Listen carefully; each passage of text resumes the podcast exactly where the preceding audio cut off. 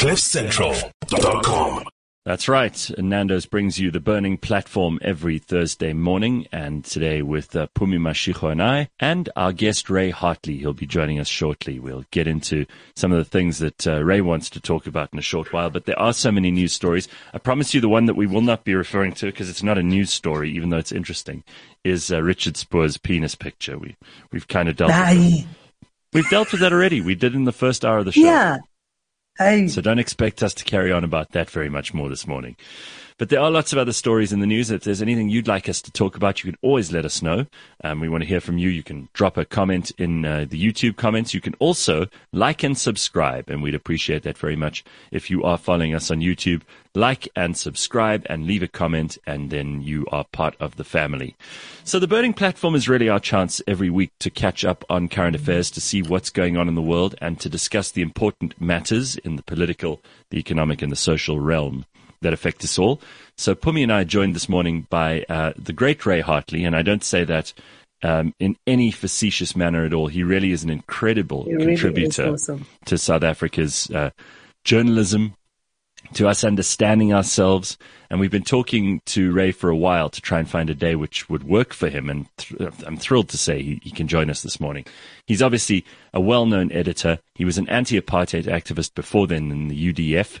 Um, he worked at the Human Awareness Program. He's worked as an administrator at Codesa. Um, he also joined Business Day, then the Sunday Times, where famously he edited for a while. He covered the Nelson Mandela presidency, traveled the world with him, witnessed the birth of the new democratic South Africa, and since then has written a number of books. He's also been a prominent editor for a number of online and uh, newspaper publications. And he's written most recently Ramaphosa, the man who would be king. And we're thrilled to have him with us today. Hey, Ray, how are you? Um, well, how are you, Gareth? Good. It's so nice to see you. And Pumi and I are really excited to have you on because she sent me a WhatsApp a couple of months ago saying we have to get Ray Hartley on because there's so much, I, so much I want to talk to Just you keep about. talking, man. Keep talking. So don't worry. We, we, we're, we're genuinely pleased. And I think so are, are our audience to have you on here. So let's, let's get straight to it, Ray. I mean, you've written all these incredible columns over the years. You've written these books, most recently the one about Cyril. So this election that's coming up, um, everybody's looking for someone to predict to be the Nostradamus of the election results. But do you have any immediate feelings? The ANC is in such turmoil at the moment. Everybody is looking at them and going, "This is a disaster." But what are the alternatives, and and what are ANC voters going to do when they get to the polls? What do you think? Yeah, I think it's a very difficult one. I mean, if you look at it objectively, um, the previous local government election in 2016, the ANC got uh, what you can only call really a snot club. I mean, they lost Nelson Mandela Bay, they lost Tshwane, they lost Joburg. Joburg. Um, and this was in reaction to Zuma and the, the state of the, you know, it was a sort of a protest vote. So there is a tradition of South Africans using the local government elections to send a message. Mm-hmm. However, the question is who would they choose as an alternative? And there, I think it's really difficult to say. And I'm kind of, I, I think people are very distracted by a lot of noise that goes on on Twitter and so on um, about the DA. I suspect they will do better than people think. Mm-hmm. They might not do as well as they could, uh, given the parlous state of the ruling party. I mean, you'd expect an opposition really to solidly kind of advance and, and so on. But I think that at a local level, it's it's pretty calamitous out there, you know. Um, and uh, you'd have to be a really, really bad opposition party not to pull some of the votes. Mhm. I think the EFF will also gain, uh, especially in poorer communities where service delivery is zero. I mean, it's ground to a complete halt in, in, in most of the country and certainly out there in the Platteland. So there could be a bit of an EFF wave. Um, we, we're looking at a lot of, uh, of hung municipalities where people are going to have to get together. It's coalition politics, you know, squared from last time. Yeah. Um, what, what do you think Cyril's influence on all of this has, or his lack of influence on all of this has been? Because Pumi and I talk about Cyril every week, and you know, Pum's he's the president. We must. I know, but but but you you've been quite outspoken about this, and sometimes people are are shocked and surprised at how. You know, like Cyril's always shocked and surprised. That's that's they're always shocked and surprised that he is. But it seems like this guy is kind of he's languishing a bit. There's there isn't any hard leadership. You know, the one thing you could say for Zuma, even if we didn't like him, is he held the ANC by the throat and got it to do what he wanted it to do. I don't think Cyril's been able to do that even once. Yeah, I think that's, you know, it's just not his style. So, I mean, his style is that he will be, I mean, I, I, you know, the sort of metaphor for it, if you could just indulge me for one minute, is mm-hmm. you can imagine Cyril facing his opponent, let's say Ace Magashule. Mm. Um, and on the surface, they are hugging, they are smiling, they are shaking hands, mm. they are backslapping, they are commiserating. But underneath the surface, you've got to picture the roots, and the roots are coming from Cyril are garden shares, and they're, they're cutting off the roots underneath Ace, and Ace withers away. Um, that's how he works. So he doesn't ever want to be seen to be acting against these people in the party. So he cuts off their lines of patronage and they you know they wither away. I mean, Ace has run out of money now. Mm. So all the people that depend on Ace for contracts, they no longer get contracts out of the Ace camp or uh, largesse, you know, patronage. So that then withers away. The trouble with that is that it does not. Uh, that is not an electoral message. It's not a message to South Africa. It's not a clear, decisive path that the voters can see. What they see is muddling along, and occasionally something happens, and then it seems to take so long. I think in his calculation, I think he expected the judicial process to move a lot faster. Yes. Than it has. So that piece of his puzzle is kind of holding everything back because the prosecutions are, are taking so the prosecution service is so badly destroyed um, under Zuma and starting reporting that, uh, that, that just can't get back together. Ray, your description of Cyril is the word you use in your book is ruthless. Mm. Yeah. And do you think that he still has that bite? and that in the long run, because I mean, he's always said that he's the president of the ANC before he's the president of the country. Do you think that this is his long game, is his ruthlessness to keep himself available for another term as the president of the ANC and, and possibly at that time be wholly in control of it and I don't know, do what with it? Yeah, I think that he, you know, I mean, I think he is establishing control. I don't think that's the problem. I just don't think it's his style to sort of forge out that way. I mean, I'm very sort of conflicted about it because if you'd said in, let's say, 2016, that in five years' time, Jacob Zuma will be in jail, Ace Magashule will be fired as Secretary General or, or, or suspended as Secretary General, and be facing corruption charges. A senior minister like William Mkhize would be um, out of office. Sorry, have we lost you, Ray? Sorry, I just I saw you. No, I'm no, just hearing something else going on there. I'm not sure. We've got oh. an audio coming through of. Oh, that's very I odd. Don't know, Sorry, Bush. I don't know. I, I don't know where that must have come from. Try and figure. I'll try and I'll try and figure it out. No, it's quite Sorry. No, no. So, so you were talking about about his ruthlessness, and and I think this so, is I mean, a good question. Know, it, it is pretty ruthless, you know, if you think about it. I mean, the the Secretary General of the ANC has been ordered to step down, and is facing corruption charges. Mm. You know, now that could have been packaged very differently. You know, Ramaphosa could have called a press conference, and he could have announced it and made a, a moment out of it. And actually, and then followed it up with you know, a series of other actions like that, and and he would have got public momentum behind him. But instead, he's sort of like he wants to be seen to be sort of shocked. Hmm.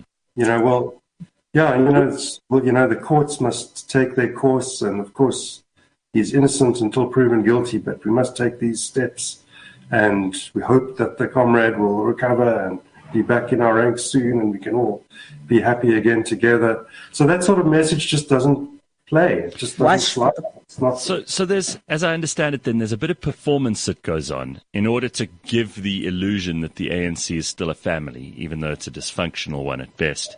And and then yeah. and then you're applying something which I love to have guests like you on to do because there are very few people who have this ability, is applying the long view of history. Because if you look at things in terms of what you've just brought up now, these are not small moves. I mean, we're always wrapped up in the day to day news, right? So we expect dramatic daily news and we expect the news cycle to have this long tail, but it doesn't really. And it's, it's because we, we don't have that perspective of the whole thing. Like the ANC Secretary General is gone, you know, and he has lost all his power. And as you say, his roots have been cut out from under him. These are significant moves. And we tend to think that because Cyril isn't making these big announcements and doing these dramatic things, that things aren't moving forward, but they clearly are. They are, but you know, but you know, fifty percent of this of politics is the is the message and the the sort of putting the message across and packaging it, and that part is is not there. You know, it's kind of it's it, because he, I think he thinks that he needs to work the party mm. um, and keep the party together. Uh, you know, and so I think it, you know the, the trouble is that it doesn't work when more and more of these things start coming out because the message has not also been sent very clearly within the party. Um, and what do you think this means for, for South Africa, right? For the greater South Africa. So South Africa is not the ANC, but the ANC is the governing party. And so what happens within the ANC has a bigger impact on South Africans and South Africa as a whole. So what yeah. do these little machinations have for the rest of us? What is the implication on the bigger stage? Well, I think the biggest implication is that there's drift. So there isn't a direction carved out, and it's not. And in the economic area, there, particularly, there is drift because there's there's obviously need for urgent reforms on the economy. You know, to to really open it up and just let entrepreneurs loose and get uh, some growth going and get um, just fire it up. But it's those reforms are, are not happening because again they're a negotiation within the party. And Ramaphosa doesn't want to alienate the people who are against some of these reforms. Um, and I think, you know, the thing about the parties, everyone says it's very divided and and so on. But I, there's also a problem that it's there's a lot of there's a, there's a homogeneity there mm. in in cabinet. Um, so right now, the president the Minister of Finance, the Minister of Trade and Industry, yeah. and the Minister of Minerals and Energy are all former General Secretaries of COSATU. okay. So out of that, you're not going to get dynamic, no. uh, progressive economic reform. You're going to get protect the workers. Quasi socialists. Yeah.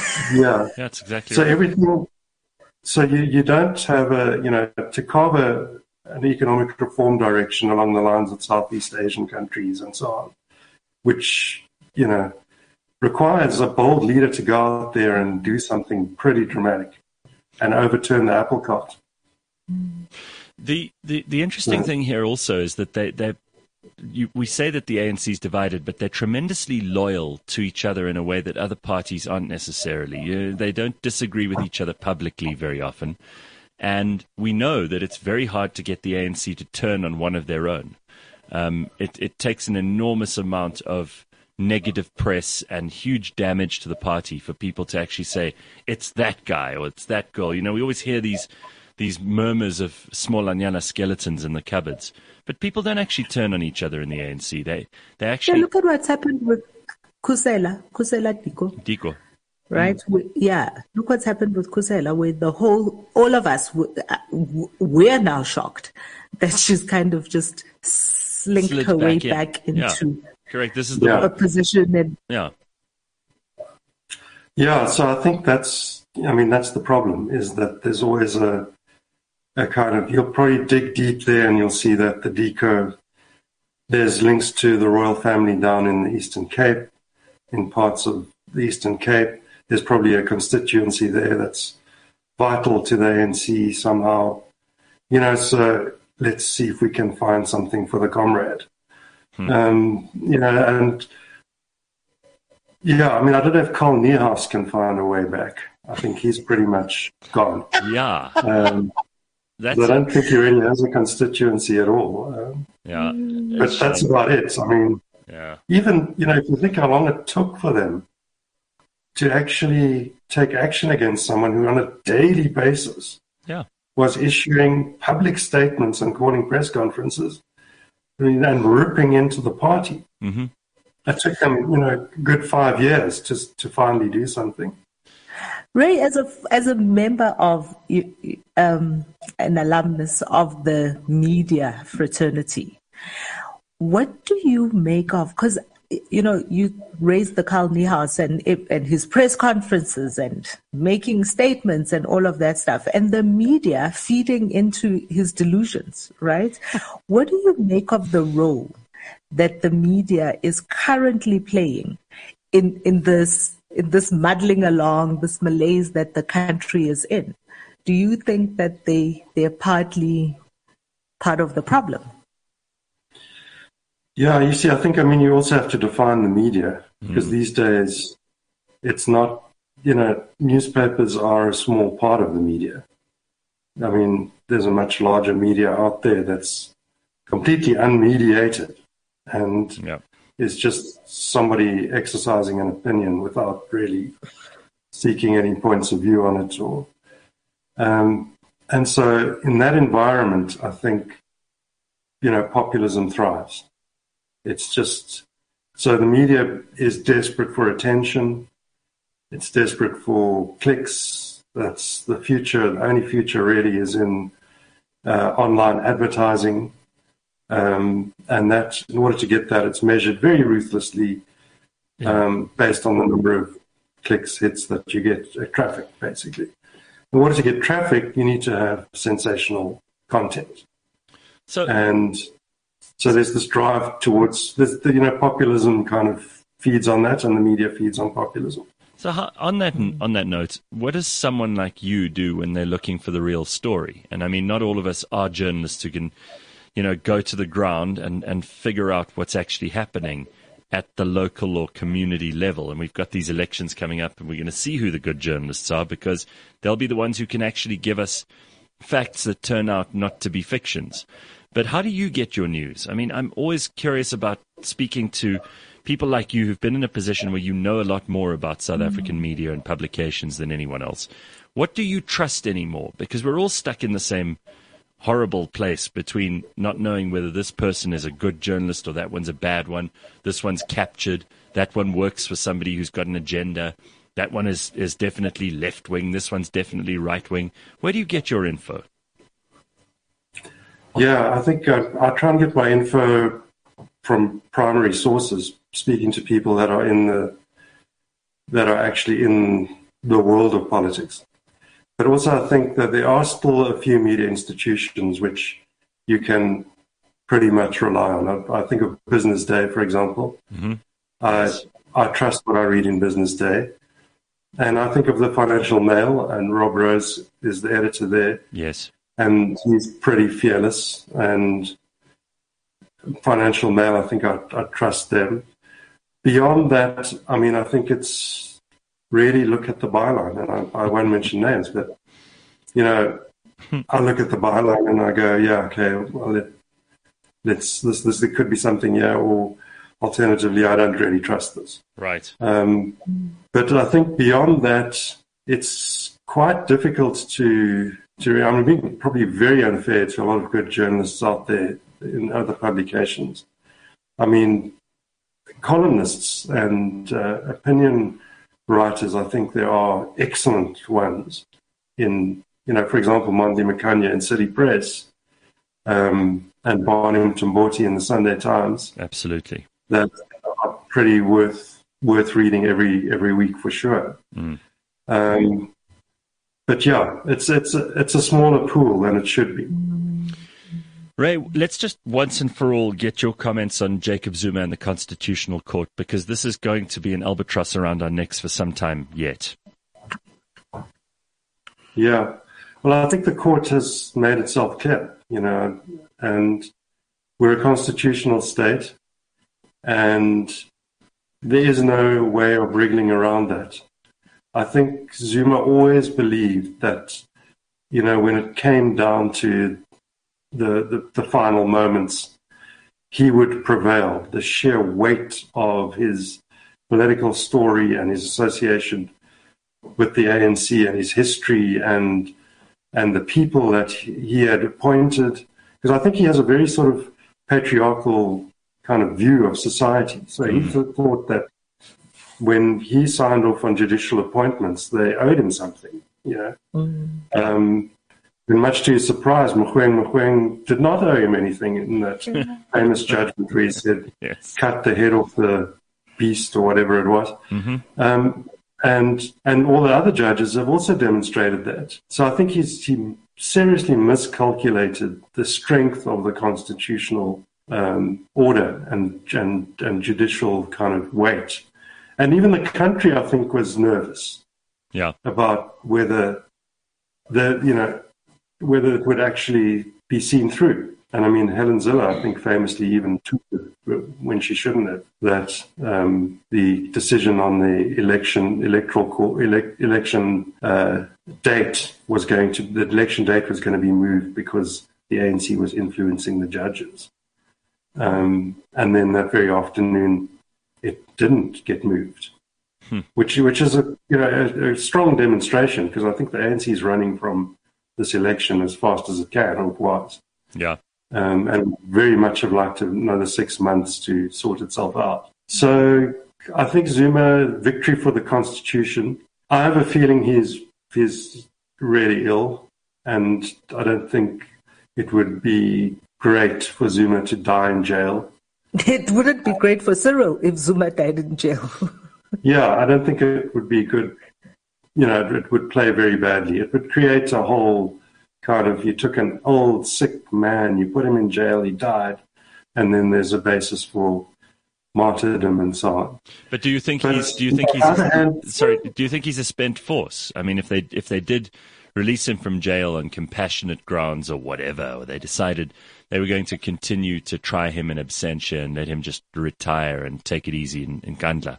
Do you think he's a spent force politically, or do you think he still has some extraordinary influence on particularly the pol- politics of KwaZulu Natal? Yeah, I think you put your, your, your finger on it there. I mean, it's I think it's shrunk and it's now KwaZulu Natal where he plays, mm. um, and that's that's very important for the ANC. And uh, you know, I, I don't think you ever count Zuma out. Mm. Um, you know, he was fired as deputy president and um, and faced a, a, rape trial and came back and won the ANC presidency. So, you know, he was counted out by a lot of people there. Yeah. yeah back back in the day. Yes. they were all wrong. And I, I, I, I think he'll still be a force, but is a diminished force again because the access to patronage is just limited. You know, the, the access to money, to his people being in positions where they can actually dole out cash is is is, is shrinking. Hmm. But in KZN, he's a big player and is very popular on all sides of the the the political sort of divide in northern KZN. Hmm. Um, so I've no doubt he would continue to play a role, but it's going to be a diminishing and shrinking one. Ray, you have a long view of South Africa. You know, it, it, looking back, you have seen this country kind of shift through power bases in, in quite significant ways. When you look at South Africa's population, so South Africans and where we are now, we just got the numbers coming in after the voter registration. Most young people uh, haven't even bothered to show up to vote, to, to register to vote. So there's a good 15 million people that aren't on the roll.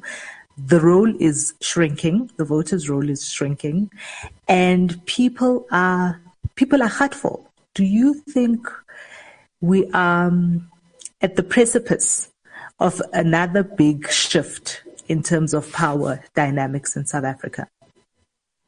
Yeah, I think so. I mean, what, what you have is a growing constituency outside formal politics.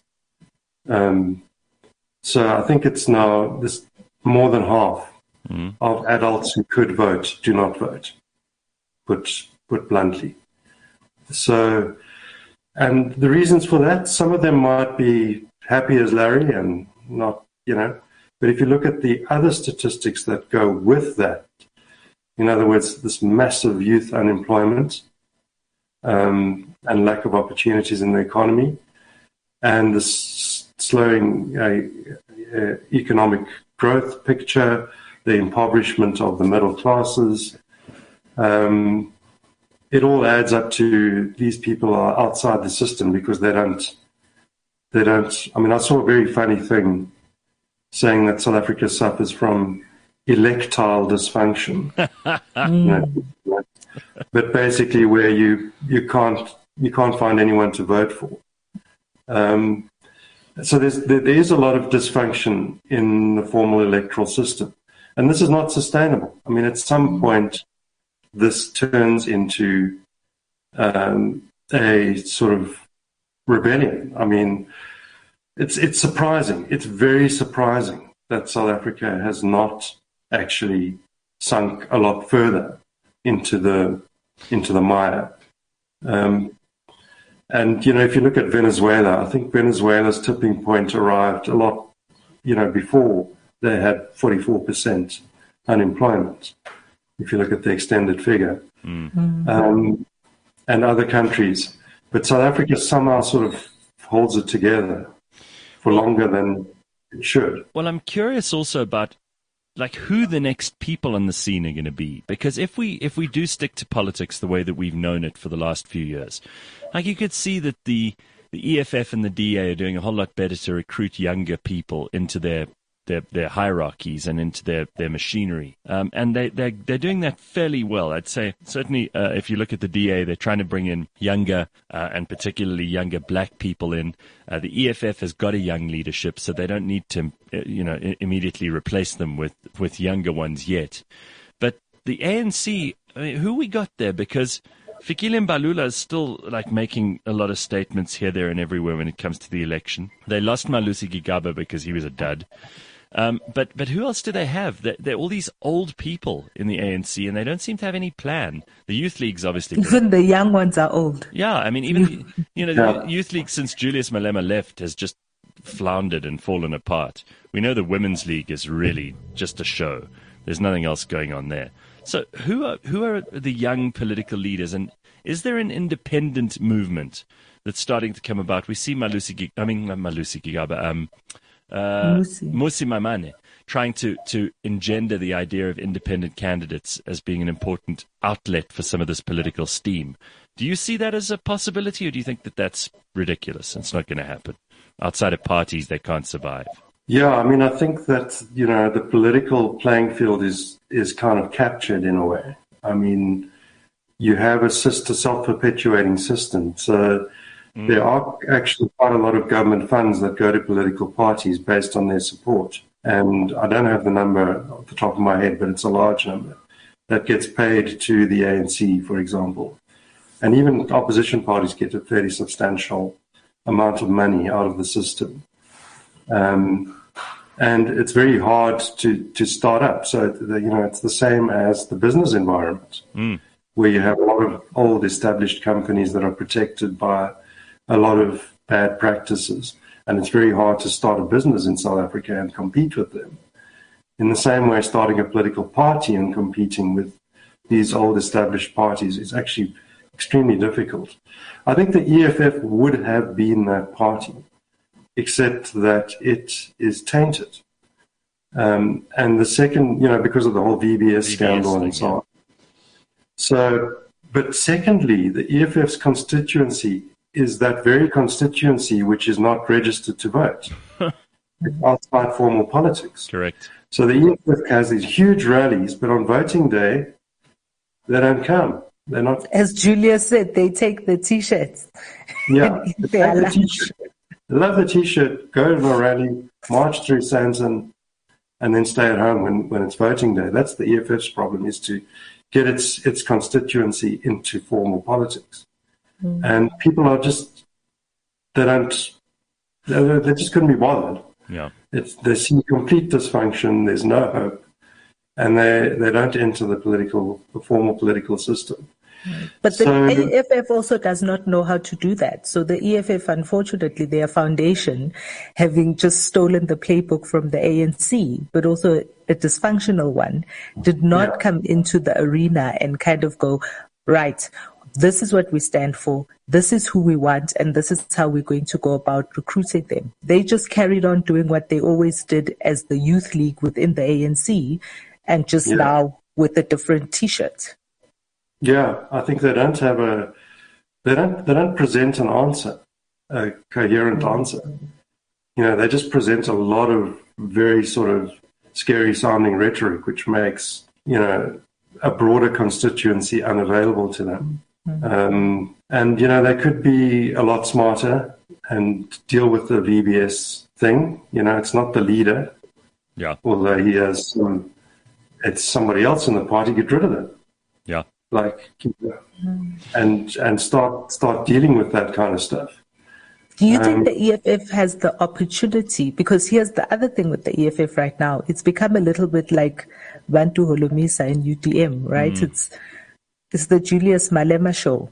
Right. Going yeah. into the next general election, do you think that the EFF has what it takes to change its leadership and give us someone new, or are they just going to be Julius Malema, the following year, Julius it, Malema, the following year, Julius it's, Malema. It's a bit of a grievance party. I mean, eh, they yeah. they only exist because they lost their home in the ANC. You know, so they without that, they don't really have much of a story. Uh, or am I being unfair, Ray? No, I think you're. I think you're spot on. I think what the EFF is really angling for is a political realignment in which the left of the ANC falls out and joins up with them and forms a kind of majority. Um, that's what they're hoping for. But the chances of that happening are diminishing because that faction within the ANC is just being it's it's being sort of pruned um, into a little bonsai in the corner there. It's no longer mm. a big part of the ANC. It's no longer a 50-50 which way is it going to go kind of scenario. Mm. So, and they're likely to get less and less seats and less and less places in municipalities and provinces and so on. And I don't think that scenario is going to going to work for the the EFF. Um, well, I mean, to date, they don't own it. They own.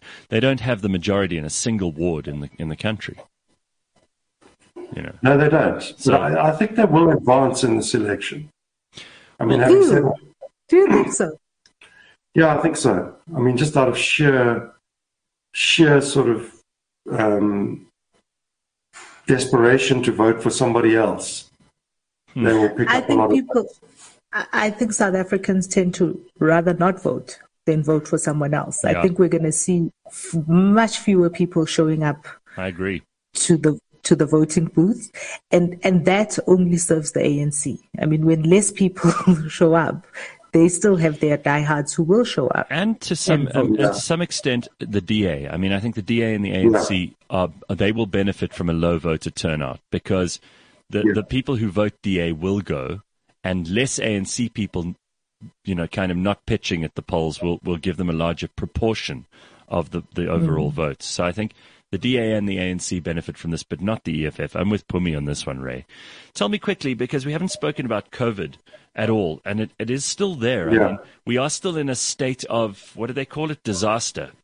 Disaster. Um, you know, and Nkosazana Dlamini Zuma is in charge of this, and we just keep having the state of disaster renewed. And Cyril did us the enormous favor of giving us, what is it, uh, adjusted level two um, permissions the other day. So now suddenly the curfew is at 11 instead of at 10, and you can buy liquor on a Friday. And, you know, all of this is hugely important to us, obviously. But, I mean, I walked around um, the other day in, in a fairly public and crowded place, and I saw only a few people wearing masks, most people shaking hands, most people carrying on.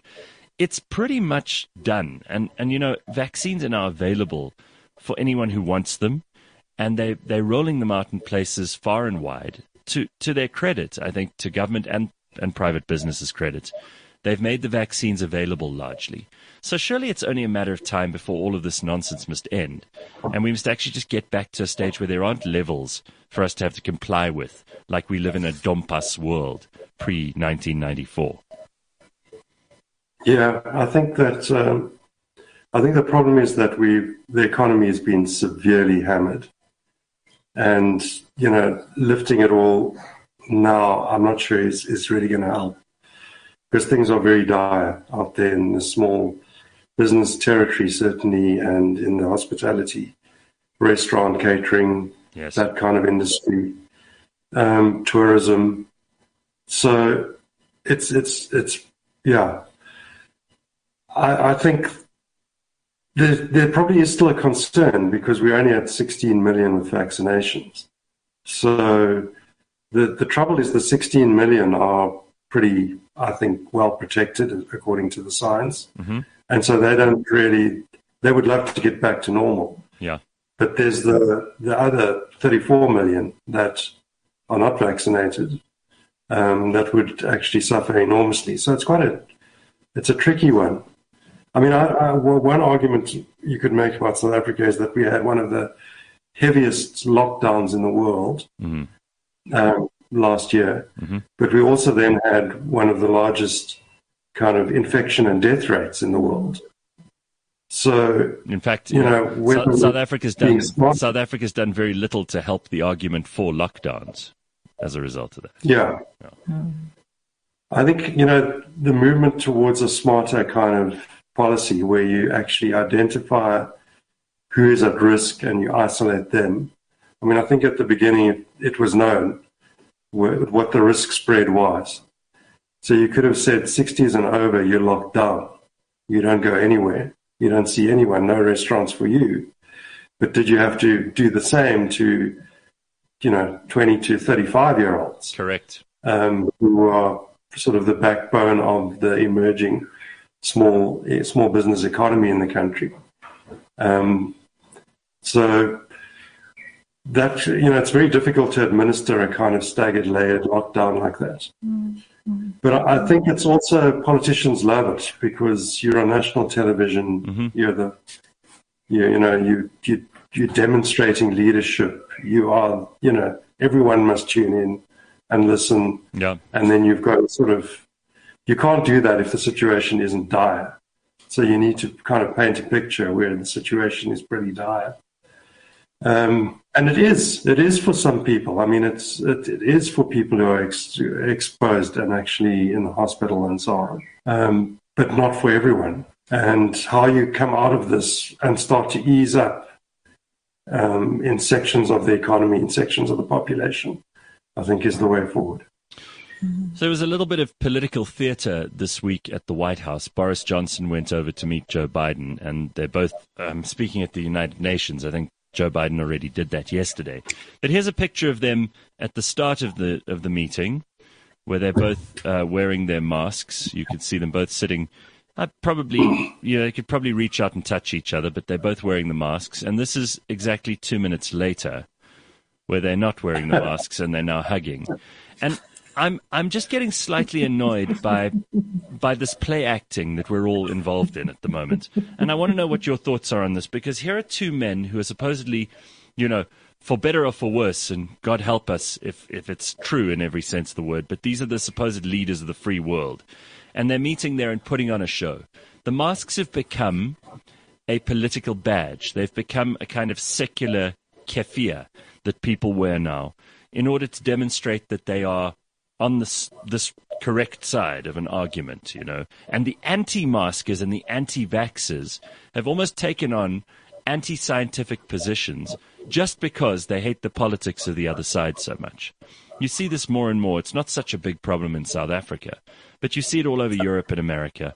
I mean, it happens here too. I see, I see your face. Oh. It does happen here too, but not to, not to Did the you degree, not see the march at Sea Point? Like America, America seems to be irreconcilable at this stage. There are very, very red states and very, very blue states, and it, it seems to to be heading in the direction that the Union cannot hold. You know, the last time America was this divided was over slavery in the 1800s. Yeah, I mean, I think it's deeply divided, and what what you don't have, and it comes back to your your question comments earlier about, say, for example, the media. Who do you trust in the media? There is no longer really a sort of somewhere you go to find out what's really going on. Mm-hmm. And so everyone's manufacturing their own story and believing it. Yeah. And sort of cynically believing it Mhm. in many cases. Just because, as you say, because they politically are in that territory. It almost seems that the more you believe it in the absence of evidence, the more righteous you are. You know, it's it's it's like it's become religious. The fervor has become religious. So if I want to demonstrate how much I belong to this tribe or this party, I almost have to disregard all of the evidence to the contrary more vociferously than someone who's Yeah. trying to be objective. That's how I prove I'm one of the good people or the bad people. Yeah. But it does point to a sort of major global problem, which is that, you know, who's the headmaster? Yeah. um, Yeah. in this crazy school where everyone's running around in the passages and not studying. Uh, it's you know it's kind of uh, there isn't you know we used to have a bipolar world with the Soviet Union and and the United States. Mhm. Then it became a unipolar unipolar world when the Soviet Union collapsed, Mhm. and now it's a non-polar world. And you've got I think China is going to make a big strong bid to be that kind of global force and that's not a good thing. Um, I know it's not fashionable, but you know, China's China's a bad country in many respects.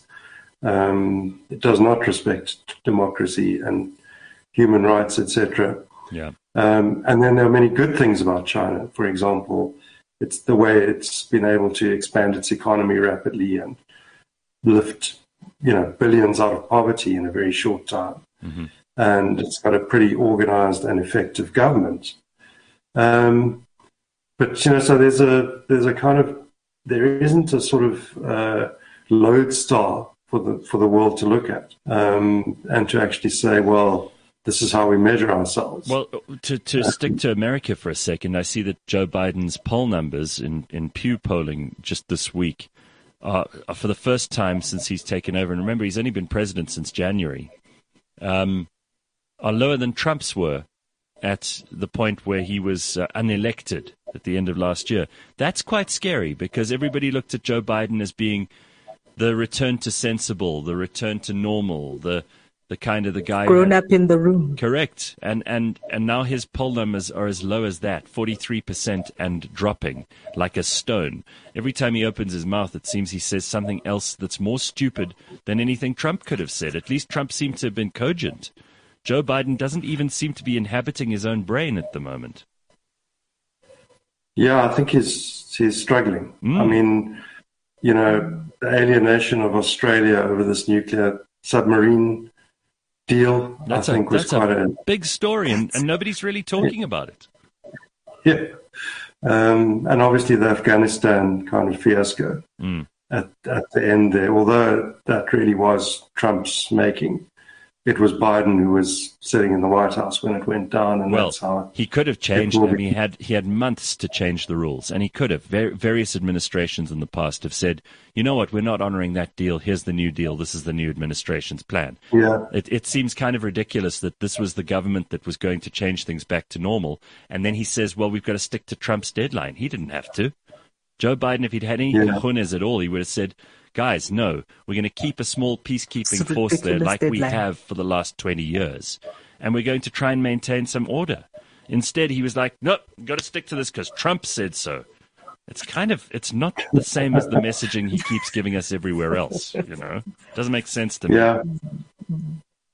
Yeah, I think it's, I mean, there's lots of leadership taking place there. You know, Jeez. it's just kind of, the world is just going, nah, you know, this is not, this and, doesn't look very coherent. And what about Boris? I mean, Boris is a big joke at the moment. You know, we we know that Boris is not an uneducated or unintelligent person, but I almost think he was better writing columns for GQ and being a, a public intellectual than he was as prime minister. He's a terrible prime minister. He is a terrible prime minister. Yeah, I know he was a he was a good columnist. There were some of his columns which were a little unfortunate, but yeah, way back in the day. But um, yeah, you know, I think he's kind of again, it's the sort of this populist kind of politics that's kind of on the rise. I think Boris is is actually not doing a bad job if you look at the UK in terms of uh, the management of COVID and all that kind of stuff. Mm. But you know, they've opened up. Yeah. I don't think you have to wear a mask in the UK anymore. No, you don't. If you're vaccinated, um, you don't, and that's as right. long as you're not from South Africa. yeah, but you know, a lot of the Brexit things are coming home to roost now. You know, in terms of suppliers and getting supplies out of Europe, the trade relationship, etc. I mean, there's a danger that they could run out of gas ahead of winter in the UK. Um, well, that, then, they have, to, then they have to beg Vladimir Putin, don't they? Exactly. So, you know, those those are problems. I mean, I think the Brexit thing uh, is going to really haunt them for a while. Yeah.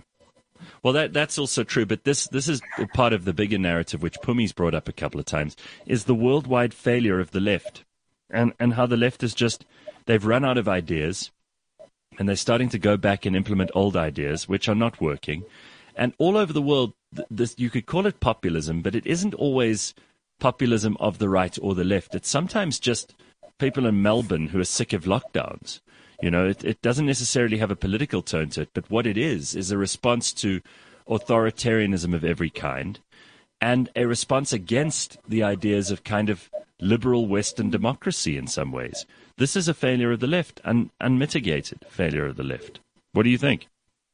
Yeah, I would I would agree. I mean, I think that you know where has a liberation movement come to power and managed to turn that into very positive development. Looking around at our own sort of Southern African region, mm. um, it's quite difficult, and the reason is that it doesn't translate well into economics. Pragmatism. Uh, it's a great model for political power, achieving it and retaining it for a while against against the odds but it's not a good model on which to construct and grow an economy. Um, and the, I, I, think there's a big chunk of the world which is functional and democratic and increasingly democratic and growing economically, which um, you know is is is ignored. So you know if you look at the Southeast Asian countries again, yeah, um, Just be careful when, when, you refer to the Southeast Asian countries. You've got to be careful because you do sound a bit like Helen Zille. Be very careful. yeah, no, I work at the Brenthurst Foundation, and we released a book called The Asian Aspiration, mm.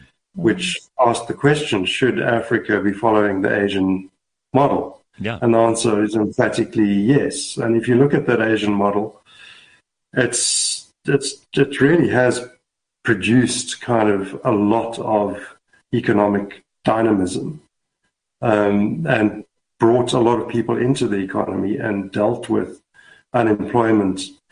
Um, you know, so a country like Singapore, you know, Singapore actually sent a delegation to Kenya in the 1950s to study Kenyan economic development because they wanted to they wanted to get ahead. Mm-hmm. Um, that's where Singapore was, you know, um, and now they just completely dwarf Kenya, and Kenya sends delegations to Singapore to find out, you know, how to how to ignite economic growth. So they did something right, and there's a model there, you know. And that is, you've got to make these very big reform decisions, and you've got to move. What? What? You've got to free up. So the, what are those about, reforms? Sorry, Gareth. Uh, sorry, yeah, Pums, you go ahead. I'll, I'll ask, ask, No, ask your reform question, no, and so, then I'll. So I'm curious ask. because you know the Brenthurst Foundation. I, I, know you guys do excellent work, and some of it gets more attention than than other bits of it. Usually, the controversial stuff is the only stuff that gets reported on, which is unfortunate. But in your in your work there and the work that other people at Brenthurst, uh, Foundation do, what have you found to be those ingredients of reform that will speed our economy forward and will stop putting obstacles in the way of ordinary people achieving their economic liberation and achieving their own agency in, in, in the world economy? I think the first thing is that you have to have a highly effective technocratic meritocratic state. Um, you know, you can't, you will go nowhere with, unless you have the skills know-how at the top in government. So you have to restore um, technocratic skills, and you can't be a fussy about where they come from. Mm-hmm. So if you have to bring people back who've gone overseas or whatever, do what you need to do. Um, and then, secondly, with that kind of state, you're able then to target the sectors of the economy which are going to grow the fastest and are going to bring the most kind of uh, benefit and actually accelerate the growth there. Mm-hmm. So it's not it's not about um, you know state intervention's bad when the state is weak and does the wrong things, mm-hmm. but the state intervention that took place in those Southeast Asian countries um, was good. It was targeted and they actually they aggressively pursued um, uh, attracting the most, most skilled people in the society into the government, and they and they built industries. And then, when the time was right, those those industries were moved into private hands, where they could be sustainably and you know economically, functionally go you know go forward with them. Mm. So there's a you know in South Africa we're we're stuck because we have a state that's incompetent. I mean, it's. Yeah. Um, okay, so there, then... there, are a lot of people who do good in the state. Again, let me just say, I mean, yeah. it's not everybody, but we've lost quite a big sort of technocratic layer. I mean, if you think of Eskom, you know, Eskom lost its engineering capacity and its project management capacity in the 1990s, and the consequences in the 2000s were severe, and we're still living with.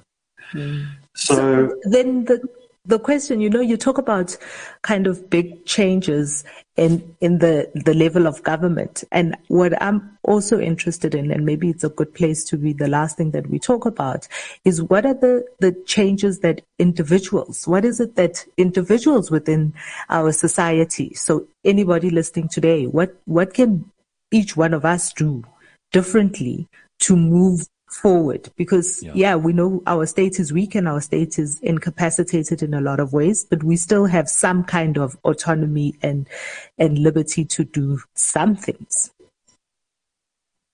yeah and i think first you know vote wisely um, would be the first thing that's that's that's the primary way in which you can actually influence the direction the political direction of the country but i think secondly it's um, to try and sort out local level yes. um, governance. You know, uh, that's where it all begins. So, you know, do you have a residents association? Are you a member of it? Do you support it? Do you work with them to influence the council, to sort your area out, to sort your services out, to deal with the potholes in your streets? Yeah. That's where it begins. I think actually, uh, you know, where you can make a change, you know, where you live. And um, what you encounter every day is probably the, the strongest way to begin. And and what an opportunity we have to do all of that and to do the first thing you suggested, which is to use our votes wisely in the upcoming elections. So we've got a month or a month and a half to prepare ourselves and to be propagandized if we're unfortunate, um, but mostly to make our own minds up and to decide who we want to, to have in positions of not particular glory and, and, and, and power and, and huge money. I mean, local and municipal politics is, is a messy affair and it's not glamorous in any which way. Uh, but, but it's about service. But that's where the real the, the activity really happens and where the, the, the, the, people make themselves counted. So let's do this, Ray. I'm going to take your advice, and I think we should all. Um, it's great to have you on the show. Thank you so much for coming to join us this morning, and uh, we appreciate your time. Keep doing the good work that you do at the Brenthurst, Brenthurst Foundation and uh, keep writing occasionally for for those publications where you've said that you don't mind your name being associated, because we'd love to hear from you. It's always good to have your input. Thank you so much. Good to see you again. Okay, all right. Thank, Thank you. you. very much. Very good. There's Ray Cheers. Hartley. That is the burning platform for this morning with me and Pumi and you, and we will see you tomorrow. Oh no, we won't tomorrow. Tomorrow's a holiday. Woohoo! So we're off tomorrow. So there's no show here. We will see you on Monday. Okay, make sure you put that in your diary. Six o'clock Monday. Have a good long weekend, everybody. Happy Heritage Day. Cheers, Pums. Bye. CliffCentral.com